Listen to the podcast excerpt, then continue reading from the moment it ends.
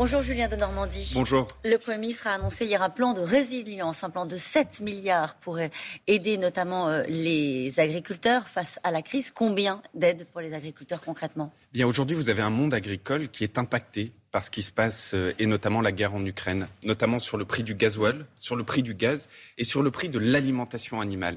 Et donc hier, ce plan de résilience apporte des éléments très concrets pour faire baisser le coût du gasoil, pour faire baisser le coût du gaz et pour apporter des aides à cette alimentation Combien animale. pour les agriculteurs Ah, sur par les exemple, 7 milliards Rien que l'alimentation animale, c'est une aide de plus de 400 millions d'euros. C'est pour nos éleveurs. Vous savez, ces éleveurs aujourd'hui, ils, ils voient les charges complètement exploser et ils ont besoin absolument d'avoir cette aide. Moi, je le dis, nos agriculteurs, on a besoin d'eux. L'État, c'est notre devoir d'être à leur côté.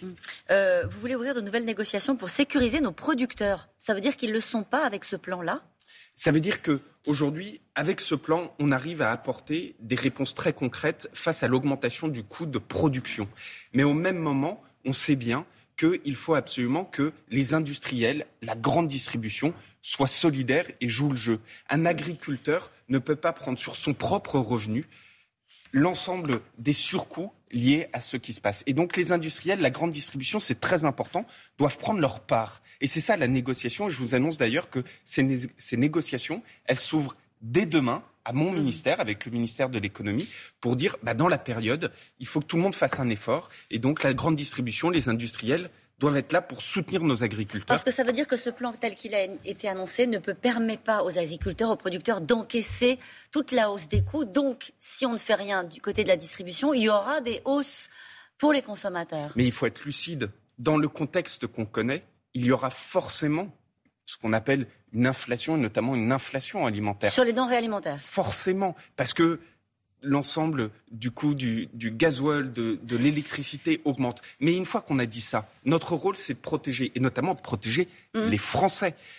Songez que en France, cette inflation, notamment l'inflation alimentaire, est deux fois plus faible, je dis bien deux fois plus faible que partout en Europe. Précisément parce que ces boucliers sur l'énergie, sur l'alimentation animale, nous sommes quasiment les seuls en Europe à les mettre Comment on en fait pression sur les distributeurs? On voit bien sur la question des, des- des carburants. Certains distributeurs de carburants ont accepté de baisser euh, de quelques centimes euh, à, à la pompe. Mais comment est-ce qu'on le fait pour les denrées alimentaires euh, au quotidien avec les grands distributeurs? Quel levier vous avez pour les contraindre à baisser les prix? Ben, il s'avère que dans le cadre des denrées alimentaires, en France, on a passé une nouvelle loi qui s'appelle la loi Egalim 2, qui vise par la loi à imposer aux distributeurs de partir des coûts de production de nos agriculteurs. Et ça, c'est quelque chose qui est nouveau, qui date d'il y a six mois, que nous, que, Qu'il va falloir appliquer en mais fait. qu'il faut appliquer et qu'on on, on met beaucoup de pression dans le tube pour que ça soit appliqué. Et pourquoi c'est nécessaire? Parce que songez que dans la période, on est souverain en alimentation. Là, on a parlé des prix, Mmh. mais on ne parle pas de pénurie, là où d'autres pays parlent de pénurie. Nous, on est souverain, on a une agriculture forte. Mais il ne peut pas y avoir d'agriculture si on n'a pas des agriculteurs Vous dites aux gens qui, qui vous sont regardent ce matin, rémunérés. vous dites aux gens qui vous regardent ce matin, de toute façon, les prix de la viande, du paquet de pâtes, du blé vont augmenter, le prix de la baguette va augmenter et on n'y peut rien. Non, je dis pas ça. Je dis que tout le monde, tous les Français sont tout à fait lucides sur le fait qu'on a une guerre sur le sol européen Ouais. et que cette guerre aura des conséquences. Justement, Et deuxièmement, je pense que les Français se rendent, rendent compte que le gouvernement fait tout pour protéger. Quand au- hier nous annonçons ce plan de résilience, c'est pour protéger les Français avec ces boucliers sur l'énergie, sur l'alimentation, mais en même moment, en même moment, cette protection, elle nous permet d'avoir une inflation deux fois inférieure par rapport à tous les autres pays européens. C'est mieux mais il y a quand même une augmentation de facto. voilà, il y aura une augmentation de facto et il faut l'assumer. Politiquement, il faut Il faut, l'assumer. il faut juste qu'on soit tous lucides. Notre rôle, c'est de contrer cela, de protéger. Je, je le redis, parce Ouais. que vous savez, quand on prend la facture de l'électricité, ce bouclier sur l'électricité, sur le gaz, on Ouais. est le seul pays en Europe à avoir pris de telles mesures. Ça permet de contrer ces Vous avez augmentations. raison, mis bout à bout, le bouclier tarifaire euh, sur le gaz et l'électricité et, et ce plan, ce sont près de 30 milliards d'euros qui ont été déboursés par l'État. Et là, on se dit, c'est le retour assumé du quoi qu'il en coûte. Non, c'est très ciblé, très ciblé. Et je crois que euh, il est très important de faire en sorte que ce soutien financier, donc Mhm. l'argent de la collectivité, soit ciblé vis-à-vis des secteurs qui en ont besoin.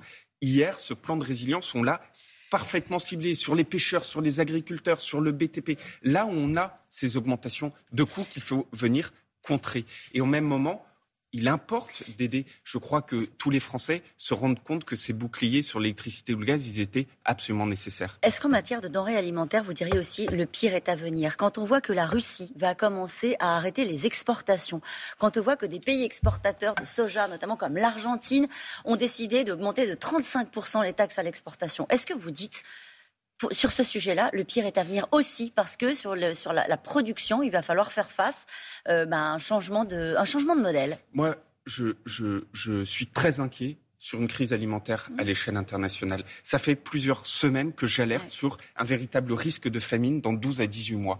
En France, ça n'est pas le cas. En France, on est souverain. En France, on est indépendant dans notre agriculture et dans notre alimentation. On n'importe rien?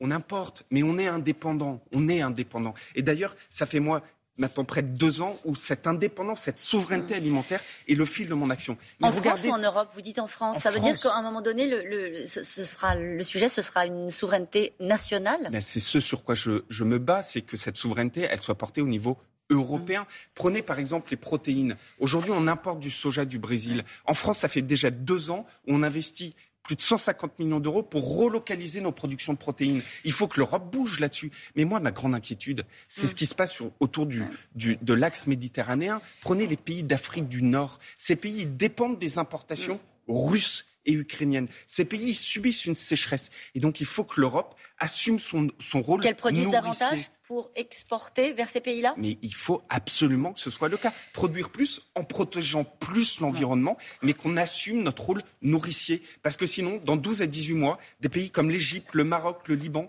qui dépendent à 80% parfois des importations russes de blé, ils vont se retrouver avec des situations intenables. Et c'est aussi une question géopolitique. On le voit bien aujourd'hui, la Russie fait cette géopolitique du blé, cette influence mmh. du blé. Moi, je veux une Europe forte qui reprenne position, parce que la question du blé, la question des denrées alimentaires, c'est aussi une question de souveraineté, de lien avec ses alliés. Emmanuel Macron va donc présenter son programme cet après-midi lors d'une conférence de presse. Un mandat de plus, pourquoi faire? C'est ça la question qui va lui être posée. Ben, il le dira cet après-midi. Mais moi, euh, qui connaît depuis longtemps le, le, candidat euh, président de la République, je pense que le président, cet après-midi, présentera d'abord un programme qui est ambitieux. Parce qu'il faut avoir cette ambition pour le pays, cette ambition d'indépendance, cette ambition sur l'emploi. C'est pas gérer la continuité. Cette ambition. Songez qu'aujourd'hui, on parle d'un objectif de plein emploi dans notre pays. Deuxième élément, il faut avoir un programme tourné vers l'avenir. C'est d'ailleurs ça qui nous différencie. Il regarde devant le candidat, là où tous ses concurrents regardent derrière. C'est l'école, la santé, l'industrie, le numérique, etc.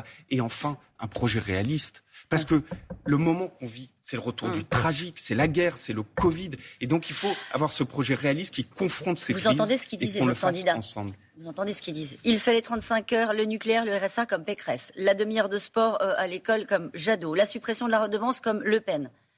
Et et sous-entendu, vous piquez, vous, pillez les, programmes des, autres candidats. Je pense que tous les Français euh, euh, ont bien en tête que le président de la République, le candidat, a une véritable vision pour notre pays. Cette vision, c'est cette ambition, cet avenir, cette indépendance, cette nation plus forte, cette maîtrise de notre destin individuel et collectif. Il va faire campagne à un moment donné. il va faire des débats avec les autres candidats à un moment donné. Mais il fait campagne. Il faut arrêter ce petit débat consistant à dire qu'il ne ferait pas campagne. Quand je vois ces propos absolument irresponsables de Gérard Larcher il y a quelques jours qui interrogerait la légitimité de cette élection.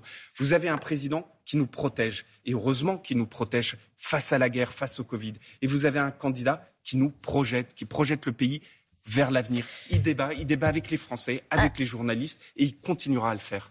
Et il débat pas avec ses adversaires. C'était ça la question. Mais, c'est pas un débat. C'est si vous voulez une foire d'empoigne à 12 candidats qui sur un plateau pendant une heure et demie ne font que des invectives sur le candidat Macron, je pense que ça n'a strictement aucun intérêt. Si vous voulez un candidat qui débatte avec les journalistes et les Français, c'est ce qu'il fait. Et, eh ben avec les journalistes, on l'attend s'il le souhaite. Euh, je lui transmettrai l'invitation. Bah voilà, c'est fait. Euh, Nicolas Sarkozy va annoncer son soutien à Emmanuel Macron dimanche?